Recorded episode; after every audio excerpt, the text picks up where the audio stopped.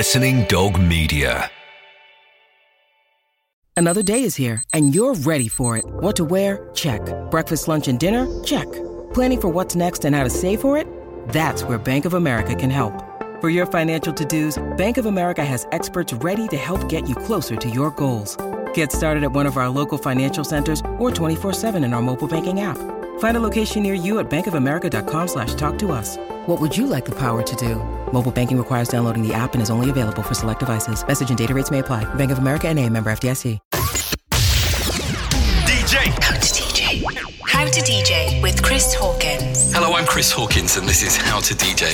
It's a multifaceted thing, an instinct for what people want to hear. You kind of have to put it out there to get it back. Learn to count to four and have good taste. There you go. A podcast that explores the life stories, techniques, minds and experiences of much-loved DJs, where I asked them to pick 5 questions from a box of 45. I was always really fascinated by how you continued your music and kept the groove. And for this episode, one of the best known DJs ever, a true superstar DJ. I was completely on it from the absolute beginning. A pioneer, one of the undisputed kings of dance music. I've always been competitive in that way. I've always wanted to be the best at it. And a DJ who had a 15-year residency at Space in Ibiza. It can never be equaled, that ideal of what happened there and what it meant to me. But what I have to do is do that every single time I go and step in front of the turntables. You have to find these things in the end of the day based on your experiences of being out, actually being out. I'm just a guy that basically believes and loves and have a passion for life and music. There's a million DJs now. Everyone's a DJ. My cat's a DJ. Everyone's a DJ. You know, they've got a USB stick, a set of headphones, DJ, career. All right, well, if I helped everyone do that, brilliant. Now it's time for me to move on. Carl Cox, welcome to How to DJ. Hello, Chris. How you doing, mate? Very well, mate. Thank you. Before heading into the box of questions, Carl, tell me about your life growing up in South London. Were you always into music? Yes, I was always into the idea of the music because my family, mum and dad, coming from Barbados, West Indies, they always had parties at home. And these parties at home used to keep me up at night, you know. James Brown downstairs, get up off of that thing, you know. I could hear at the beginning, they'd be like, I'm back, get up off of that thing. I'd be like, will you not keep it down there? Like, Jesus Christ. I had no choice in the end of the day but to get into music because they'd be downstairs and my mum and dad's friends are smoking and laughing and enjoying the music. And then one day I came down from my bedroom and I'm looking at the banister and I said, oh, you guys suck. I can't get to sleep. And my dad was like, "Oi, what are you doing?" I was like, "Oh, what do you mean?" Well, just come downstairs and see what's going on. He goes, "I'm going to give you one or two things to do." He goes, "First thing, you can go to bed." He goes, "Or you can come downstairs and put these records on." I'm like, "That's what I'm talking about." So I came downstairs. My dad had this mono player, Stax with 45s.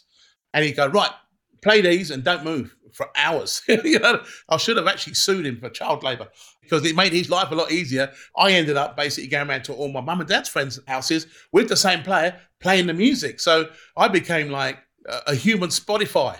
I was 8 when I started. Do you remember the very first record you put a needle on? Oh, I mean, it's difficult because I do remember all the records, more or less what I played. I think the first record I think I played was Sitting by the Dock of the Bay by Otis Redding. And it was on Bell Records. What I liked about that record was the whistling. I said, I like that record, Dad, you know, Otis Redding. And as music was going along on Stax Records and Booker T and the MGs and all this sort of stuff, it was all, you know, rhythm and blues. It was all black music as we know, but it was connected, you know, with my mum and dad's family. And also at the same time, they were into calypso music and soca music. So music from the island. So I've got all this jump up, everybody jump up. Anyone's like, woo, like this. So, you know, I think me being a DJ today, there was no choice, but this was the path that I ended up taking.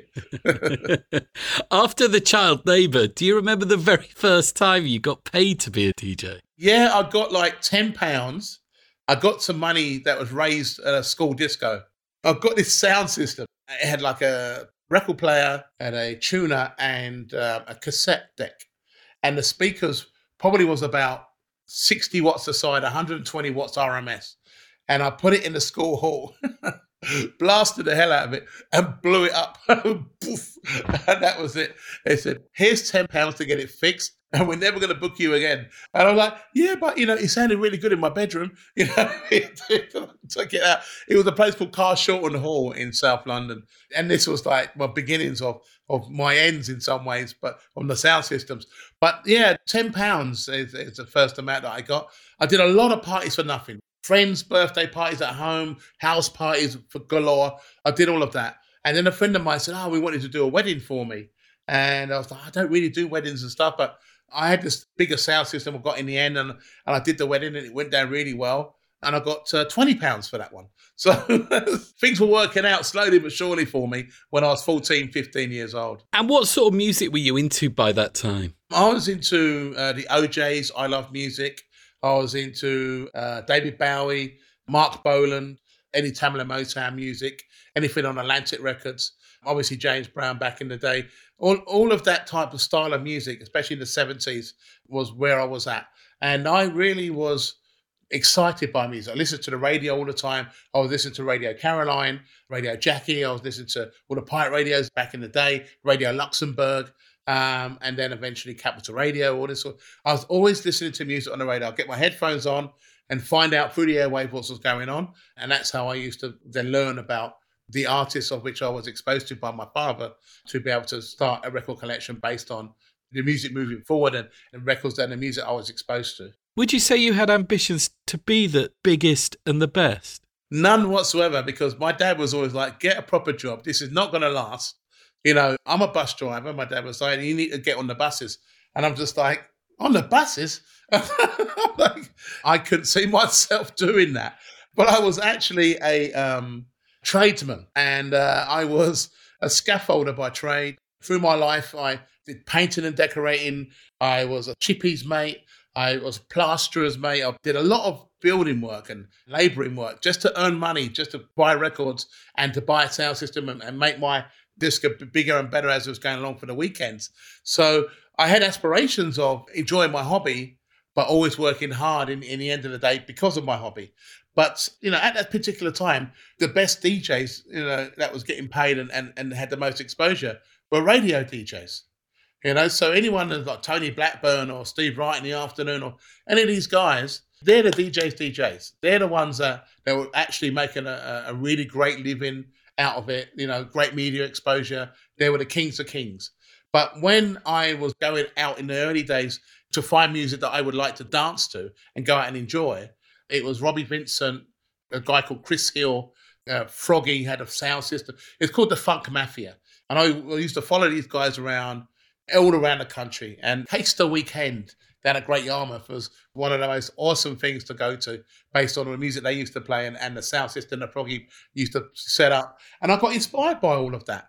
Me DJing, buying music, I was always a consummate DJ in my regional area. I was always the go-to guy if you wanted a party, just get Carl Cox, he'll do it for you. I mean, I used to take my small sound system that to school.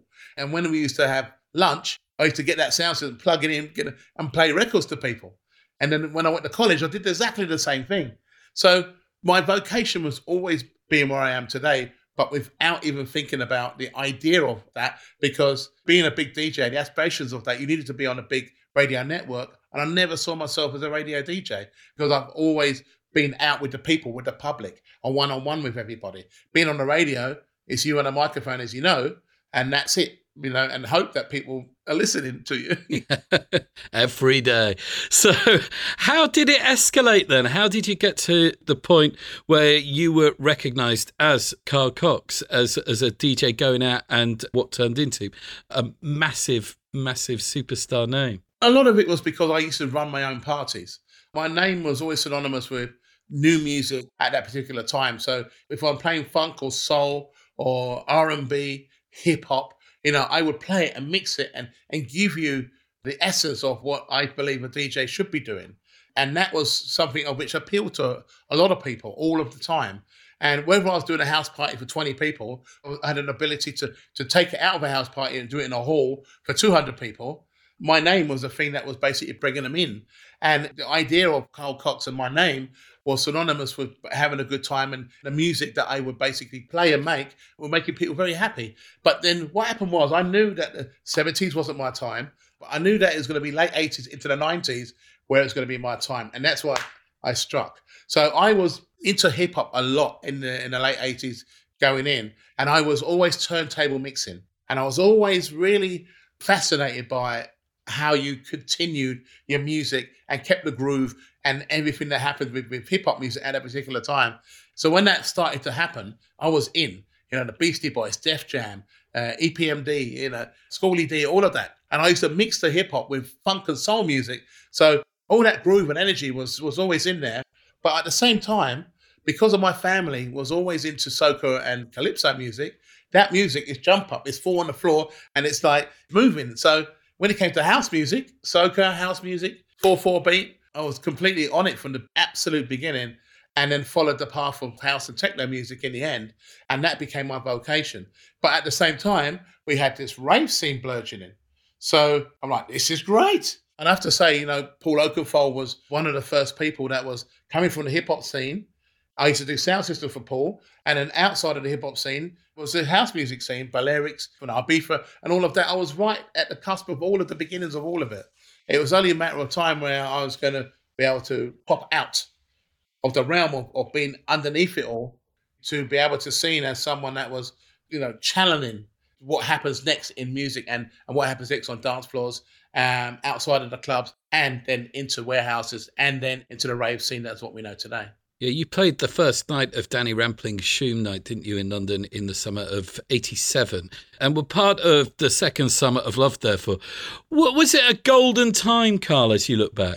Oh, it was incredible. I mean, Danny came to me, and I used to go and see Danny when he was Danny Rampo, playing for Nicky Holloway, and actually Pete Tong back in the day had a place called Swan and Sugarloaf on a Monday night.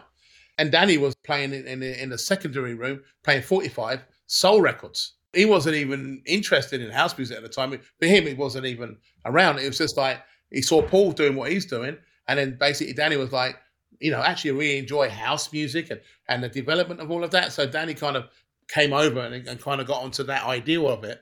But then he had his own little crew around him, very London crew. And I was playing for the Boiler Ash Crew at the time in Kingston on a Tuesday night. And I've gone away and I bought all these house music records, and I was still very, very much unknown at the time, but he knew I had a sound system. And then Danny came down, like what he heard. He said, look, I've got this leisure centre in Southwark Street for a Saturday night, late night party, and I'd like you to play and do the sound system for me. And I was like, great opportunity. I didn't charge him a lot of money. It was just something that I thought I could do very easily and have a really good time by. And then I went down to Leisure Centre, and it was literally no bigger than my front room. I mean, if I went down to Leisure Centre now today, I'd be like, okay, so this is the toilets. Where's the main room? Because it was big enough to be big enough for what we were doing at the time. But if you look at it now, it would have been so small, we would have never have done that event. But it was of the time. So if you can imagine, all the walls were covered in mirrors because everyone was like pumping up. And it's a gym. It's a bloody Leisure Centre. So we got all these banners, and we bannered it all out, all day glow and stuff, and strobe lights and all sorts of things in there, and black light and that, and brought it into a small club. I'm not sure how many people it was, but I reckon if you got 400 people in there, that was packed. So they were very, very fussy on who they let in on the door. But I had my sound system, it's pounding in there, and I DJed and played, and it was great. And, Danny went on and he did his thing down there. And I played there for 2 weeks. And then, unfortunately, I was asked not to come back again. My job was a bit too good that I got kicked out. And then I was like, okay, fair enough. And then Shoom was like, oh, the place to be is, it's a change of the face of everything. I'm like, hang on, I was there for the first 2 weeks. What happened? And it was one of those opportunities missed in my sense, because I wasn't able to carry on what I created and started for Danny. But outside of it, it was actually a godsend, because I was able to go on my own path and end up being where I am today outside of the Shoom. So this was something of which I was glad to be a part of course, and the legacy of all of that, but then moved on because of that. Carl, there was a similar scene going on at the Hacienda in Manchester. Did you play the Hacienda? I had been invited a couple of times to play.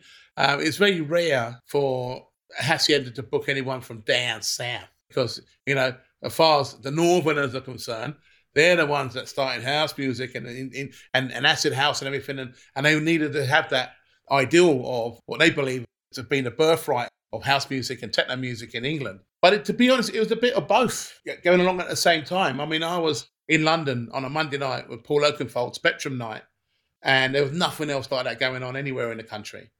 And then eventually, you know, Hacienda, which was basically a club for pop music and bands, which then turned into a nightclub. So Graham Park was the main DJ from there, as well as Mike Pickering.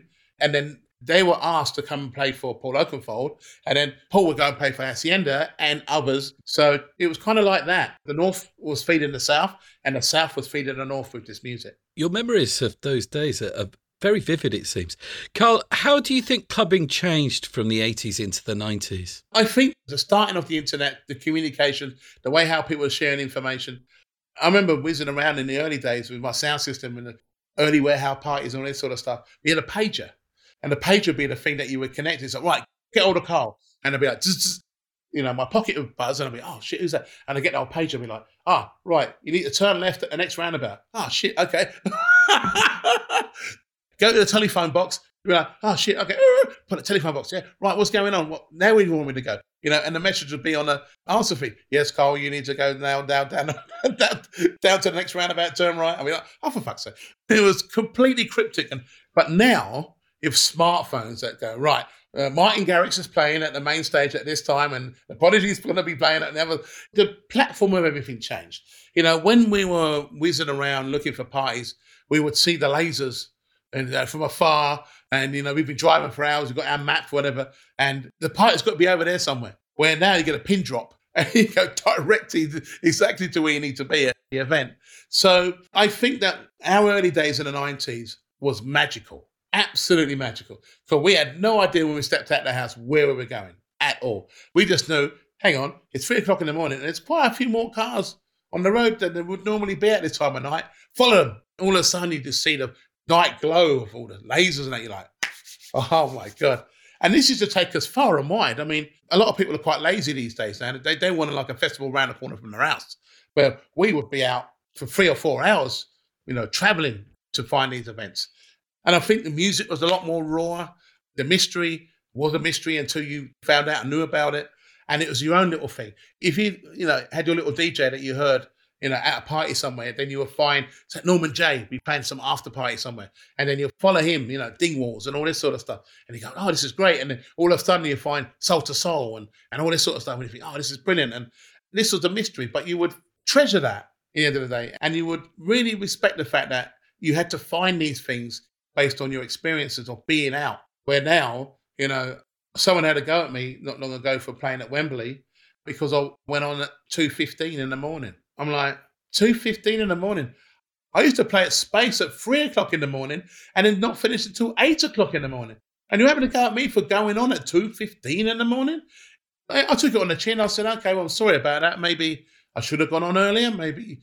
I've always been a nightclubber. I've always gone out late. So I think what's happened now is a lot different to when it was then in the sense of what you're looking for. If you're going out, you're not going out and then going home by 2:30 in the morning because you're already out. So you want to carry on. You know, my night at Wembley didn't finish until actually 4:30 in the morning. I was actually going to finish later, but because I knew that maybe a few people that would like me to go on earlier, I went on an hour earlier. So I was going to go on at 3:15 and I went on at 2:15 and they still had a go at me. So if there's a big difference between what it was like then and what it is like now, then the answer to that is yes. I want to ask you about Space because it's been a huge part of your life. It lasted for 15 years, your residency there, 2001 to 2016. Was the whole time like an off-the-scale experience? People don't really understand what happened here because when I was asked to do the residency there, I didn't have the big name. I wasn't like Pete Tong going in or Paul Oakenfold going in. I was Carl Cox, a guy that used to carry record boxes and do sound system for Paul Oakenfold. And I do a few raves around the UK and some in Europe, and I play in Germany. That's it. I didn't have a radio show. I didn't have any of the things that you have now in the sense of what's bolted onto you based on your successes. It was all about me and what I could bring to the table for that night. So when we were handed the Tuesday night at Space, There was no nighttime ethos at that club. The only time people knew about Space is if you went there at 7 o'clock in the morning on a Sunday. And it finished in the early days at 5 o'clock in the evening of that day. And then it became synonymous of the consummate after hour club, which would then go on through the night on Sunday until Monday, which is incredible. Because I used to go down there and just absolutely loved that because of it. That's what it was all about. And then there was like a Monday night session, which was a party that used to happen after Manny Mission. And the rest of the time, the club was shut. So when I was asked to handle a Tuesday night, it was either going to sink or swim. And if it does sink, it doesn't matter because we gave it a go. So I really did pick the ball up and run with that Tuesday night ethos, because it really was Carl Cox on the door at Space.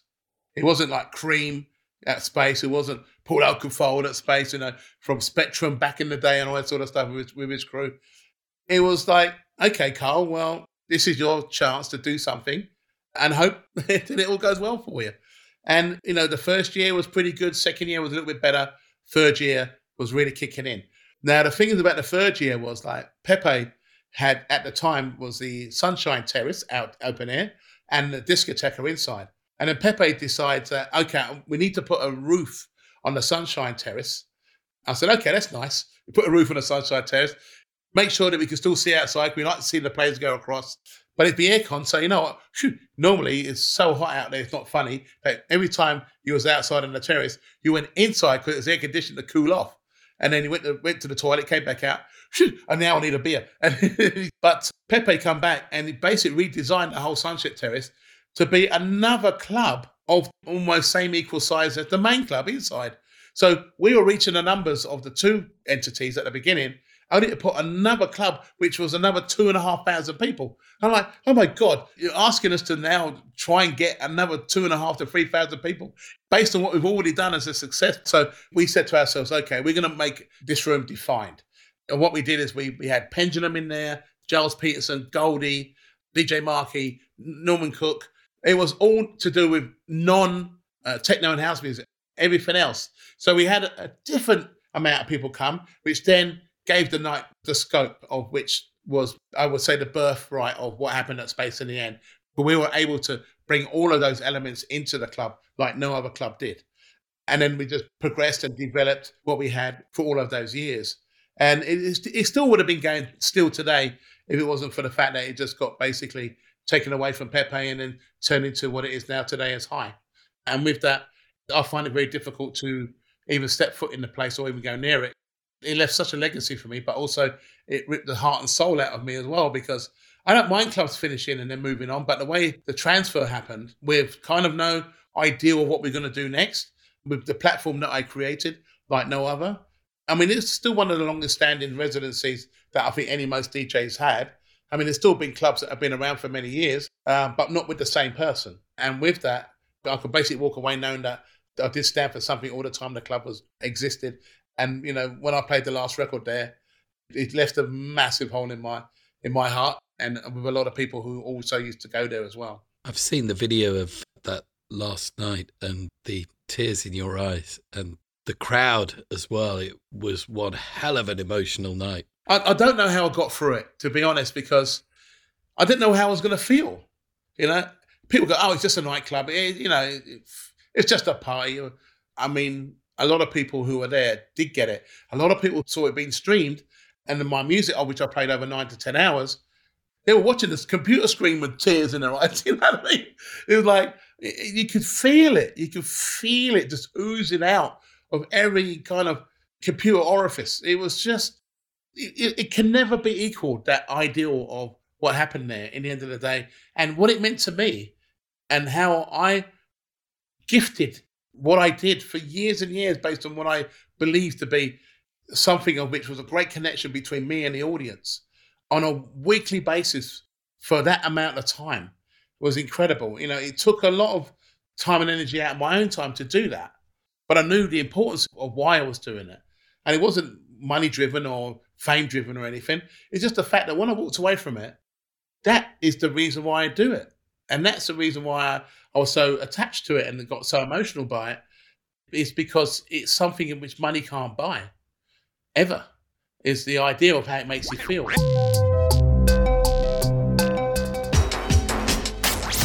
Okay, time for the first of your five picks from 45 in this record box here. All the questions are on 45's Thieves. I'll dip into the box. You say when. Okay. Is there a downside to being a DJ? There is a downside to being a DJ, and that's a bloody good question, that, because here I am at 60 years old, and I have no idea what happened to the last 40 years. It's gone so quickly for me. They say, you know, time flies when you're having fun.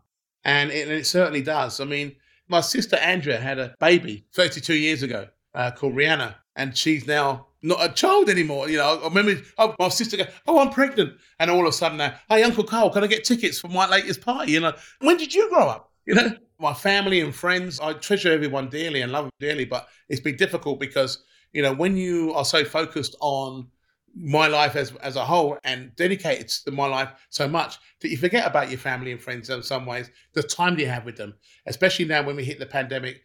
That's when you needed them the most, and that's when you knew that time was passing. So, yeah, it's a good question, that one. Another one, just say when. Okay, and when? I think I know the answer to this, but I'll ask anyway. What's your best distraction? Anything that's bright and shiny and jangly. It's like, ooh, come to me. Most of the time, it's cars or motorbike. One of those two things. Carl, how did you get into motorsport in the first place? Was that something from when you were a kid? Always. You know, I even when I was on push bikes, I always wanted to go faster than anyone else. I've always been competitive in that way. I've always wanted to be the best at it. You know, my motorbike gang started when I was 15 years old in the UK. And my first motorbike at a particular time was a Yamaha FS1E called a Fizzy. And my friends around me all had motorbikes. So we used to go around the local area just terrorising everybody with our two-stroke engines and smoke bellowing out of the exhaust and just, you know, going up and down curves, roadside and whee! Our bikes. Yeah, that was great, good times, you know, back in the day. Do you know even how many cars and bikes you've got? I mean, people do say that, but I do, yeah. I mean, if I had to put a number on anything, look, I'm no Jay Leno, okay, and he has a lot more than I have, and a lot of people have a lot more than I have also. But I do have around about 80 motorcycles, and I have probably around about 32 cars. That's more than a hobby, Carl. All right, back into the box for another question, okay? You say when? Okay, and when? What would you like your legacy to be? I like my legacy to be that my lifetime I was able to do something that made people happy, put a smile on their face, and that's sharing the love of my music. I think that's always been the thing that I know that I'm most happy with. If I've selected a record and they're smiling and they're enjoying what I've given them, and then that was a legacy. I've made millions of people all over the world happy with my music. Do you know, Carl, something that's coming through from what I'm sensing talking to you is that, I don't know if I'm right in saying this or not, but I get the feeling there's like an element of surprise for you, the way that it's all turned out. People go, you know, you're so humble and, you know, you should realise what you've done and its success and all of that. But you know what? If me and you went out today, you know, we go, look, let's go and get something to eat. I'd be more likely to take you to a fish and chip shop down the road and have a great time with you on a bench chewing the fat about life. And I would be so happy about that. That would be the thing that I would treasure and feel and understand, and I would enjoy and walk away from it. You know, other people will be like, oh, no, we have to go to Nobu and spend a fucking fortune, you know, and have this experience. I love Nobu, by the way. It's just, I love the food. It's exceptional. But that's what I'm like. You know, I'll have a beer with anyone. I'll have a pulse of chips with anyone. I'll sit on a park bench with anyone. That's what people don't understand about me. It's the most simple things in life that make me happy. I'm not searching for anything. I'm not looking for anything. You know, I wasn't even going to make another album. It wasn't even on my agenda. I had stopped making an album for a reason 10 years ago. But because of, you know, what happened with the pandemic, I'm sitting around my studio with all this equipment around me. And I just thought, you know, why don't I get myself reacquainted with this stuff? Because I haven't used it for years and years. That's something that was a bit missing in my life based on what I know I can still do and what I can still develop. So in the sense of answering your question, I don't feel like David Beckham. I don't feel like that person. He is a superstar in his own right based on what he did for his country as a footballer and the team. I saw David Beckham put a goal in over Greece one year. One of the most amazing things I've ever seen in my life. Can you imagine, right? This goal is going to make or break us going into the European championship or whatever it was at the time. We're all in the pub and we need this goal. And then Beckham gets the ball and he puts it down. All eyes are on this TV screen. Everybody's watching him and looking at him at the stands. They know he has the ability to bend that ball in from a free kick above all the players and get it in the goal. He's done it a million times, right? And you're sitting there like in the pub and you're like, you don't want to watch, you want to watch, you don't want to watch, you want to watch. And he goes up there, he kicks the ball, he bends it all over everybody, passes the goalkeeper, and it goes in the top left corner. Ah! Oh my God! I was in that pub. I've never seen people, men hugging men, women hugging women, you know, women and children, all sorts of screaming, going mental because one man made a difference. And I will always aspire to that. Does it make him a superstar?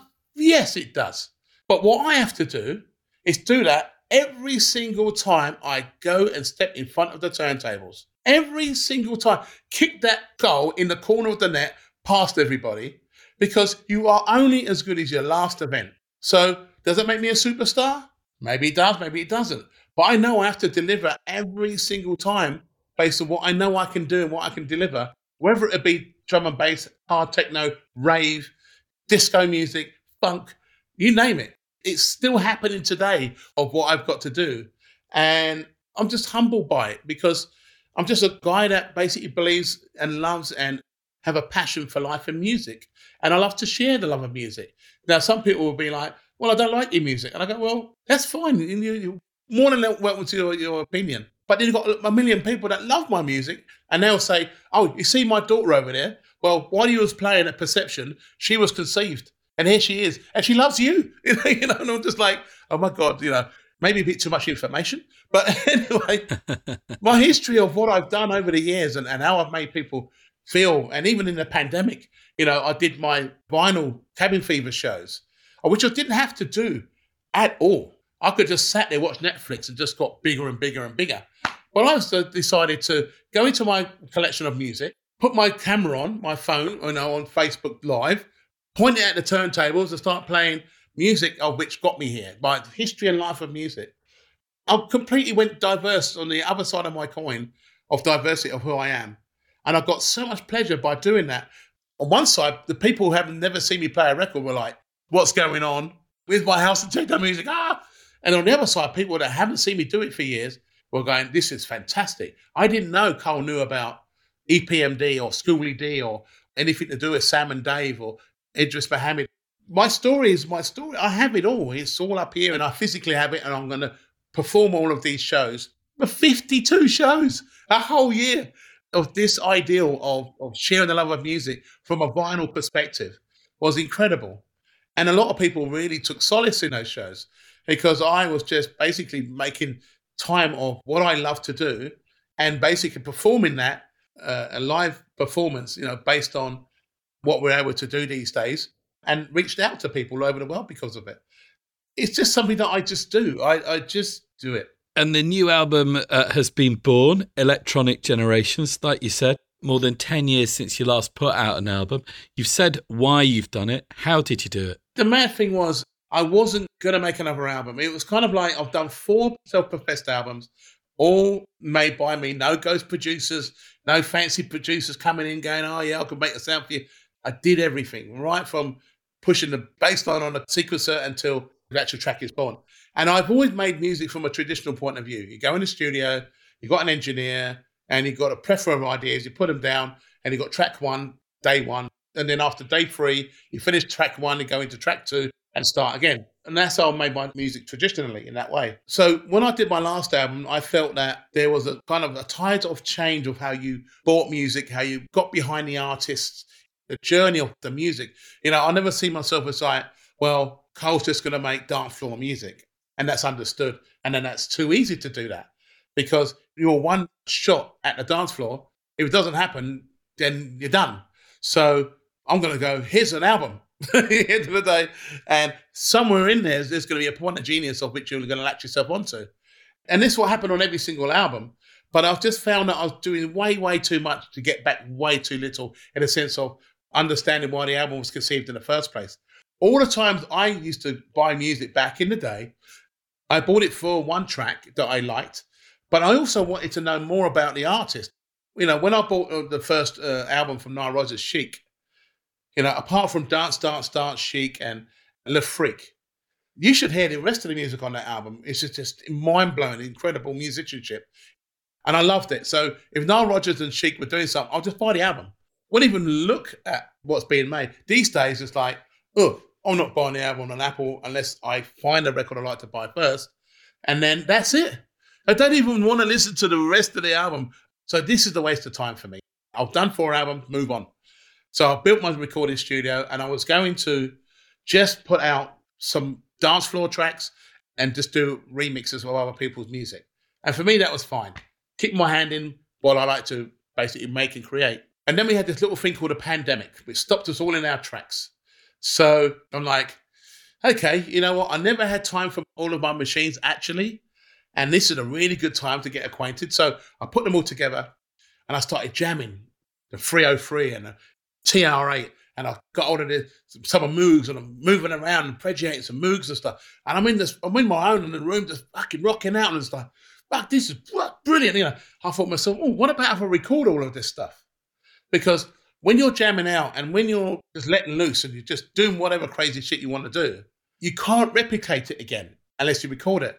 So lay it down. And this mixer that Pioneer had made called a V10, on each channel, you can record the stems onto Ableton Live as a piece of music that you're recording. So kick drums, bass line, claps, vocal pieces, percussion. And I'm just recording all of the things I was doing and creating and making and having fun with for hours. I'm like, go figure. I'm not even sitting and making a track and having a cup of tea going, oh, this is terrible.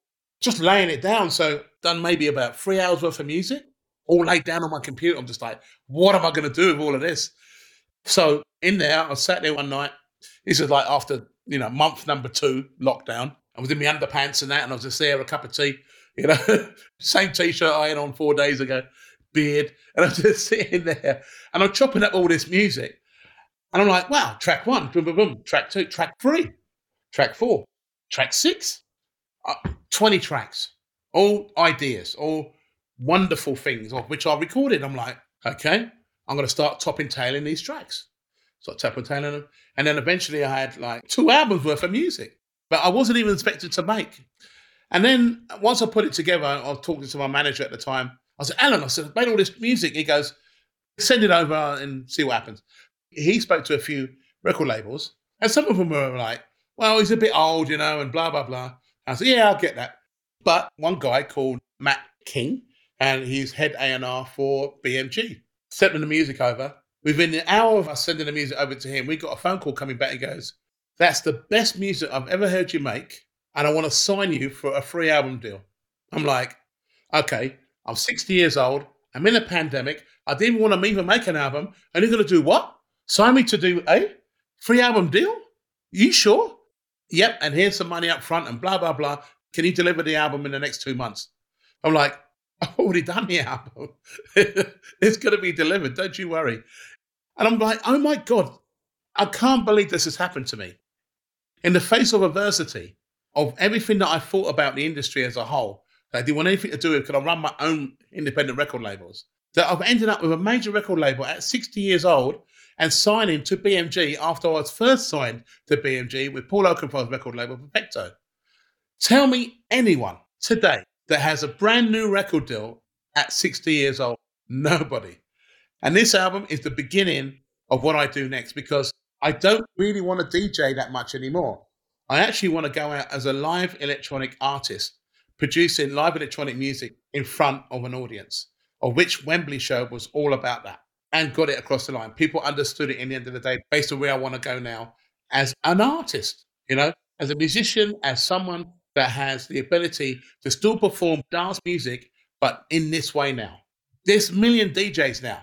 Everyone's a DJ. My cat's a DJ. Everyone. They've got a USB stick, a set of headphones, DJ, career. All right. Well, if I helped everyone do that, brilliant. Now it's time for me to move on. Take another step. You know, now do something which excites me even more so now than ever before. And this all became because of a pandemic. I had now time to get in the studio. I mean, a lot of the stuff I was using was in boxes put away never to be seen again. I remember doing some of my album on a little sampling machine from Pioneer called a DJS 1000. They sent that box to me about 3 years before the pandemic, and I just put it under the back of the chair. I was like, what's this box? Open it up. Oh, DJS 1000. What does it do? You know, oh, okay. Went online. A few people were doing some things on it. I'm like, oh, okay. The samples in. The majority of my album was made on that box because that was the only thing that I concentrated on for about a month based on my ideas. And I used that box wholeheartedly as the very thing which triggered everything else around my machines. So basically the box unit, when you trigger it, it sends a MIDI signal out to everything else. So you daisy chain everything around it, and everything else works in clock and in sequence because of it. And if you look up some of my early shows online, on which I have that set up, and in fact you can hear a lot of that music of the album being made online as well as laying it down, is how it all came about. And then I sat back to myself, I said, I don't want to DJ anymore. So I want to be able to give people more outside of this pandemic. Once we're done and we're back out, the only thing I want to do is this. And I've been doing my live hybrid shows all over the world, and it's been phenomenal. The idea of it has just been so enlightening that, you know, when I go to DJ, which is great, but I've been the DJ for 40 years, so I have to do something else. And this is my next step for me. So I'm hoping that everyone understands the album.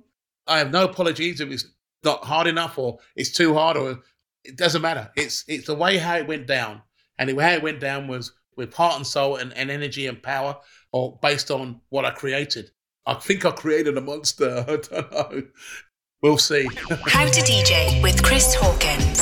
Still to come. I've always had this kind of monkey on my back in some ways, where people have said that, you know, he's a great DJ, but he can't make a good album. We can't make good music. We still have this work ethic, which makes sense to us beyond everything. And I think we feel very honoured and very proud of ourselves to be able to carry on such a legacy for DJs into the future. And I won't stop and quit until I'm going to end up with my crowning glory. That's what I'm searching for.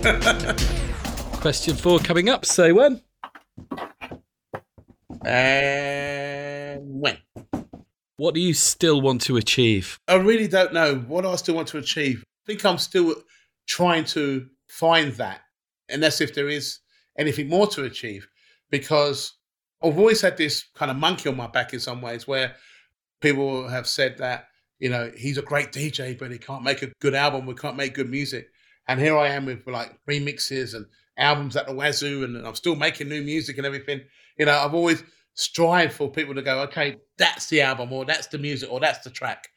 I think I'm still buying for that, you know, where people go, okay, well, the enchilance of your DJing is the same enchilance of what I have achieved making my music. And I think I'm still trying to work towards that. At the end of the day, my music brings everyone together. And I think that I've achieved that many, many, many times, even in war-torn countries, or where people are trying to come together at peace with the music. I'm very passionate about music, and I won't stop and quit until I'm going to end up with my crowning glory of, you know, Jean-Michel Jarre when he put out Oxygen. That's what I'm searching for. All right. Final question, Carl, for you from the box. Say when. And when. How does being a DJ make you feel? I think being a DJ and the way how it makes me feel, I feel blessed. I feel I'm in a responsible position where I don't let people down based on non-cancellations of events and that sort of stuff, but based on negligence in some way, so half the time. And I pride myself on that, at a 99.5% turn-up rate. If you booked me, I'm there. I think that it's something of which, you know, I know I personally have turned it into a cottage industry, but also for people to understand that this is not an easy thing to do. People think it's really easy to be a DJ and just basically twiddle some knobs and jump up and down in the air with a bottle of tequila in one hand and a microphone in another. I think you do need to have some sort of talent, an ideal, be some sort of person to be able to be a DJ. I mean, if you look at Fatboy Slim, he's just done on the weekend Back to Minehead for the weekend. And he curated that with him and his team for people to enjoy and have a really great time by. And that takes a certain foresight, certain idea of what being a DJ is all about in the end of the day. And even though it's at Butlins and we know it's a holiday resort and everything, the people that went and had a great time by his DJing ideals was incredible. And even though I'm on the other side of the coin to him, we still have this work ethic, which makes sense to us beyond everything. And I think we feel very honoured and very proud of ourselves to be able to carry on such a legacy for DJs into the future based on what we've done. Carl, you're amazing. It's the end of the world, and you, Carl Cox, have to play the last three records on Earth. What would those three records be? I think I've already mentioned one of them, which is Jean-Michel Jarre, Oxygen. The other one would be Stevie Wonder, Another Star. I just absolutely love that tune. And you know what? I mean, Michael Jackson, he's done a million amazing records. But there's one track that I really do love from him, and it's a track called I Can't Help It. And it's produced by Quincy Jones and it's probably one of his best works to date. And these are the three records I think you should be listening to. It's the end of the earth. For me, it will just make my life complete if that's what happened. And that would be it. Goodbye. Carl, I feel like in some ways we've only touched the sides. Your autobiography is oh yes, and it would be remiss of me not to ask for an oh yes, oh yes. Chris, of course. Well, thank you so much for today, mate. It's been an absolute pleasure. I've had a ball. All I can say to you is, oh, yes, oh, yes. And the latest album by Carl Cox is Electronic Generations. Carl, thank you so much. It's been a privilege. And that was How to DJ. How to DJ. How to DJ. Thanks for listening. Please remember to follow us wherever you get your podcast from.